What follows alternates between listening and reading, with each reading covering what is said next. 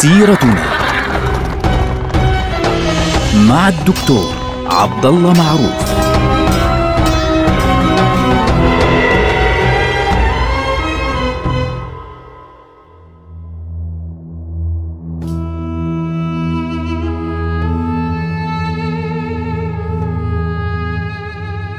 السلام عليكم ورحمة الله وبركاته. سيرتنا سيرة هذه الأمة ونحن الآن في آخر عهد الخلافة الراشدة. استشهد علي بن أبي طالب رضي الله عنه وأرضاه. قتله واحد من المجرمين الخوارج الذين يعني مثل النبتة الخبيثة التي آه، تموت ثم تعيش مرة أخرى ثم تنبت هنا ثم تنبت هناك فيعني دواؤها الاستئصال كما كان علي رضي الله عنه قد تعامل معهم ولكن ابن ملجم لعنه الله قتل علي بن أبي طالب رضي الله عنه وكان هو الوحيد الذي استشهد بين الثلاثه المستهدفين في تلك الحادثة في تلك الليلة. استشهد علي رضي الله عنه ورفض على الأرجح كما تقول أصح الروايات رفض أن يستخلف أحدا رضي الله عنه. طبعا هناك روايات الشيعة بتقول أنه هو استخلف آه، الحسن بن علي رضي الله عنه بالإمامة لكن هي تؤخذ عندهم مسألة الإمامة تختلف عن قضية الخلافة إلى حد ما يعني لها طابع ديني عند الشيعة. لكن الذي يهمنا أن علي بن أبي طالب رضي الله عنه عندما استشهد بعد أن ضرب من قبل عبد الرحمن بن ملجم بثلاثة أيام تقريبا أو أربعة أيام بقيت الأمة هكذا. فوصلت الأخبار إلى مختلف أنحاء الدنيا بأن الخليفة قد استشهد بأن عليا رضي الله عنه قد اغتيل في ذلك الوقت الصعب. طبعا كان هناك شخصان قويان جدا في ذلك الوقت. هناك في الشام معاوية بن أبي سفيان رضي الله عنه وهناك في الكوفة في المكان الذي استشهد فيه علي بن أبي طالب رضي الله عنه الحسن ابن علي رضي الله عنه وأرضاه. فأهل الشام مباشرة عندما استشهد علي رضي الله عنه ولم يعني يعطي أحدا الخلافة هناك حدث اختلاف. فأهل العراق يعني طلبوا من الحسن بن علي أن يبايعوه بالخلافة فبايعوه بالخلافة وأما أهل الشام فقد طلبوا من معاوية أن يبايعوه بالخلافة فبايعوه بالخلافة. فصار هناك شخصان مبايعان بالخلافة فعليا وبدأ الخلاف يأخذ طابعا آخر.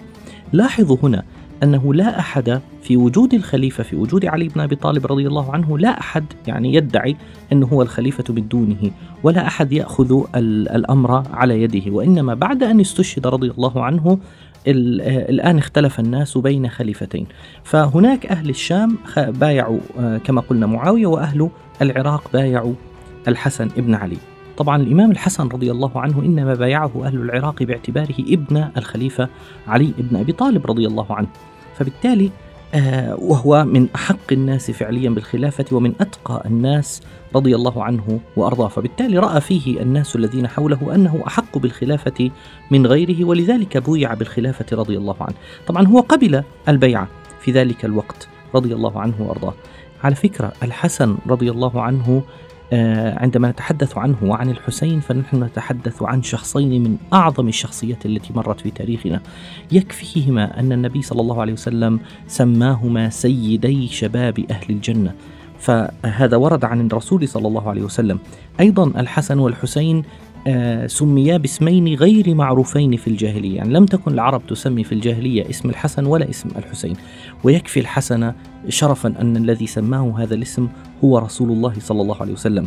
يقول عنه النبي صلى الله عليه وسلم إن ابني هذا سيد ولعل الله أن يصلح به بين فئتين عظيمتين من المسلمين. يعني هذا الكلام يبين لنا عظمة الحسن وسيبين لنا ما سيفعل الحسن رضي الله عنه وأرضاه بأن يصلح الله عز وجل به بين المسلمين. أيضا ورد عن النبي صلى الله عليه وسلم ذكر الحسن والحسين عندما قال هما ريحانتاي من الدنيا. فالمبدأ أن النبي صلى الله عليه وسلم كان يحب الحسن جدا ورباه رسول الله صلى الله عليه وسلم حتى إنه كان يسميه ابني كان يقول ابني.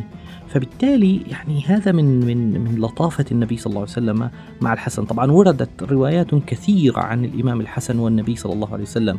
الرواية المشهورة أن النبي صلى الله عليه وسلم كان ساجد فجاء الحسن وهو صبي وطلع على ظهر النبي صلى الله عليه وسلم فرسول الله صلى الله عليه وسلم أطال السجود بالناس حتى ظن بعضهم أنه قد حدث مكروه للنبي صلى الله عليه وسلم. فلما رفعوا رؤوسهم فإذا الحسن بيلعب فوق رأس النبي صلى الله عليه وسلم وبقي النبي صلى الله عليه وسلم ساجدا حتى قام الحسن ثم قام النبي صلى الله عليه وسلم.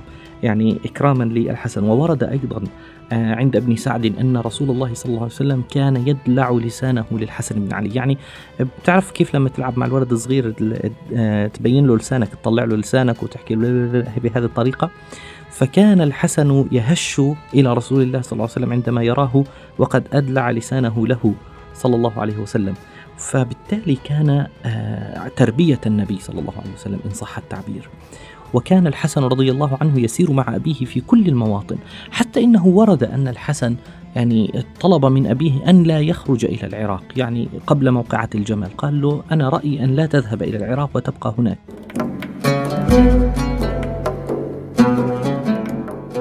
فعلي بن أبي طالب رضي الله عنه قال لا لابد من أن أخرج حتى يعني نرد الناس وما يصير أي مشكلة أكبر. وبالتالي حدثت بعد ذلك آه، الأحداث اللي حكيناها في الحلقة المتعلقة بأحداث الفتنة بعد استشهاد عثمان رضي الله عنه وأرضاه. وبالتالي الحسن بن علي رضي الله عنه كان رجلا شهما كان عظيما كان يعني تذكر الروايات إنه آه يعني أشد كلمة أشد كلمة يعني خرجت من لسانه في حياته أنه كان في خصومة في أرض فعليا آه، فالحسن عرض أمرا لم يرضه آه، خصمه اللي هو عمرو بن عثمان كان فقال الحسن ليس له عندنا إلا ما رغم أنفه. فبالتالي هاي أشد كلمة يعني أشد كلمة طلعت من لسان رضي الله عنه وأرضاه. يعني كلمة رغم أنفه.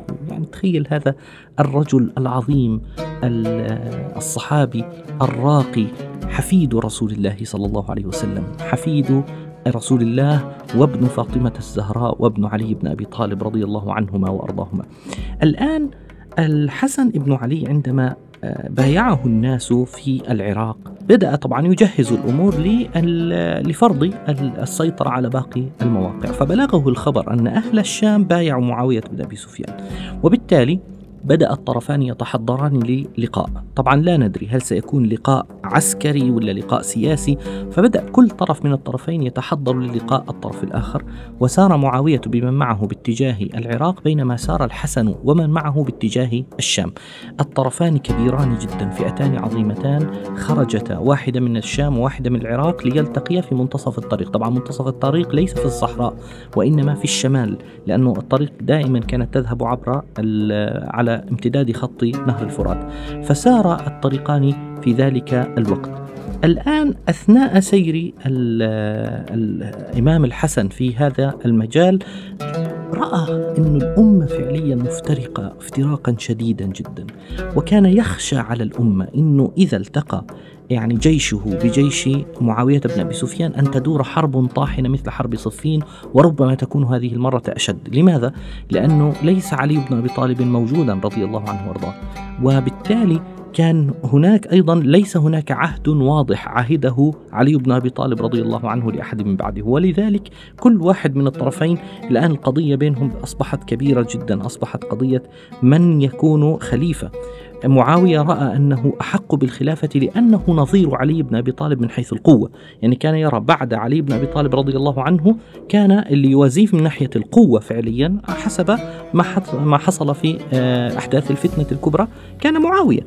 وبالتالي كان معاوية يرى نفسه أحق من الحسن بالخلافة. أيضا الحسن رضي الله عنه كان يرى نفسه في ذلك الوقت أحق بالخلافة باعتباره ابن علي بن أبي طالب رضي الله عنه والناس في العراق ألزموه أيضا بالبيعه فخرج الحسن رضي الله عنه وأرضاه باتجاه معاوية وهو يتفكر في أمر الناس. إنه لو جمعنا الناس لو جمعنا هذه الفئتين هاتين الفئتين العظيمتين لكان ذلك خيرا. فبينما هو في الطريق طبعا هو ينظر بين آه، الفرق بين أن يكون هناك قتال وحسم عسكري وبين أن يكون هناك اتفاق. فأثناء الطريق راسل معاوية بن أبي سفيان. يقول له أريد أن يعني أتفاوض معك على شيء. فمعاوية قال يعني حبا وكرامة أبشر. فاجتمع معاوية والحسن فعليا على مفاوضات مباشرة. لاحظوا هذه تختلف عن قضية التحكيم التي حدثت بين علي ومعاوية. رضي الله عنهما من بعيد يعني لا كان هذا موجود ولا كان هذا موجود في أغلب الأحيان. لكن هذه المرة يلتقي الرأسان يلتقي معاوية ويلتقي الحسن مباشرة. كان ذلك طبعا على رأس ستة أشهر من استشهاد علي بن أبي طالب رضي الله عنه. يعني علي بن أبي طالب رضي الله عنه توفي يوم الحادي والعشرين من رمضان من سنة أربعين للهجرة. الإمام الحسن ست أشهر وهو يتجهز ويرتب أموره وأيضا معاوية بن أبي سفيان يعني يجهز ويرتب أموره ستة أشهر فعليا والطرفان يجهزان أمورهما فعليا لهذا اللقاء الذي تحول إلى مفاوضات بمبادرة من الإمام الحسن بن علي رضي الله عنه وأرضاه. فلما جلس الطرفان مع بعضهما رأى الحسن إن معاوية قوي وأيضا عنده شوكة عظيمة في الشام والشام كلها مجمعة على معاوية بينما الحسن عنده العراق مفكك. العراق في عندنا الخوارج ما زال يعني أطرافهم تظهر هنا وهناك وأهل العراق أنفسهم مشتتون على الإمام الحسن رضي الله عنه. ونعلم أن علي بن أبي طالب رضي الله عنه تعب كثير كثير كثير في حكم منطقة الكوفة في ذلك الوقت. فلما أقام هناك يعني سار إلى معاوية وبذل له فكرة. قال له أنا أبذل لك تسليم الأمر إليك. انتهى. أنا أسلمك الأمر وأتنازل لك يا معاوية عن الخلافة. وبشرط يعني عدة شروط. قال له اشرط تفضل. فقال له أنا آه، عندي مجموعة شروط. فقال له معاوية هاك ورقة. وختم له في ورقة. طبعا بعض الروايات بتقول أعطاه إياها مباشرة بعض الروايات بتقول أرسله إليه. فختم له في ورقة قال له أنا موافق على كل شروطك لأنه يعلم من هو الإمام الحسن رضي الله عنه. فالإمام الحسن تنازل عن الخلافة لمعاوية بن أبي سفيان رضي الله عنه واشترط فيها أولا أن تكون الخلافة للحسن رضي الله عنه بعد معاوية رضي الله عنه. يعني أن تكون الخلافة أولا لمعاوية فإذا مات معاوية تكون الخلافة للحسن ابن علي. هذا شرط. شرط آخر مهم جدا جدا جدا. ما هو؟ أن تنتهي قضية إراقة الدماء تماما ولا يطالب أحد بالبحث عن قتلة عثمان ولا خلاص انتهى الأمر لأن الأمر الآن أصبح أكثر من قضية قتلة عثمان أو قضية قتل عثمان رضي الله عنه. هناك ألوف قتلت في معركة الجمل وفي معركة صفين وهذان الشرطان الأساسيان هما الشرطان الأهم في هذه الاتفاقية. يعني أن تكون الخلافة من بعد معاوية للحسن وثانيا أن توضع الدماء ويكف عن ذلك تماما. فمعاوية كان قد وضع ختمه وتوقيعه أصلا قبل أن يرى هذا الكتاب. وفعلا تم الأمر على ذلك واصطلحت فئتان عظيمتان من المسلمين. هذا الحدث حصل في شهر ربيع الأول اللي هو شهر ثلاثة من عام 41 ولذلك يسمى هذا العام سنة 41 عام الجماعة لأن الأمة اجتمعت على خليفة واحد هو معاوية بن أبي سفيان رضي الله عنه وأرضاه. فبالتالي كانت القضية يعني مرتبطة بإجماع بين المسلمين على خليفة واحد. وهذا الأمر مصداق حديث النبي صلى الله عليه وسلم في الإمام الحسن عندما قال إن ابني هذا سيد وإنه عسى أن يصلح الله به بين فئتين عظيمتين من المسلمين. هذه دلالة قطعية من رسول الله صلى الله عليه وسلم أن الطرفين مسلمان وأن الطرفين كانا على خير مهما حدث بين الطرفين من مشاكل وكذا لكنها الفتنة. الفتنة معناها أنك ما بتعرفش أين الصواب وأين الخطأ في ذلك الوقت. كل كانوا مثل الذي في داخل منطقة فيها ضباب. فجاء الإمام الحسن رضي الله عنه وقشع ذلك الضباب وجمع الناس على خليفة واحد رضي الله عنه وأرضاه. طبعا آه كان يفترض أن الإمام الحسن رضي الله عنه يكون هو الخليفة بعد معاوية بن أبي سفيان لكن الإمام الحسن رضي الله عنه توفي في سنة 49 للهجرة. بعضهم بيقول في سنة 50 للهجرة لكن يعني كان ذلك قبل حوالي عشر سنوات من وفاة معاوية بن أبي سفيان رضي الله عنه. فعندما توفي الإمام الحسن توفي في المدينة وترك العراق وترك المشاكل اللي كانت في العراق وذهب إلى المدينة المنورة وأقام فيها. عند وفاته رضي الله عنه استأذن من السيدة عائشة أن يدفن في آه، داخل الحجرة فقالت نعم وكرامة لا مشكلة. فلما أرادوا أن يدفنوه حدثت إشكالية وحدث يعني خلاف في الأمر بينهم وبين مروان ابن الحكم اللي هو كان أمير المدينة في ذلك الوقت. حدث خلاف بينهم فالإمام الحسين بناء على وصية الإمام الحسن قال له إن رأيت اختلافا فادفني إلى جانب أمي فاطمة. في البقيع. فدفن رضي الله عنه وأرضاه في البقيع وبعام الجماعة تنتهي مرحلة مهمة في غاية الأهمية من حياة الأمة. هي مرحلة الخلافة الراشدة وتبدأ مرحلة الخلافة الأموية. نلقاكم على خير. والسلام عليكم ورحمة الله وبركاته.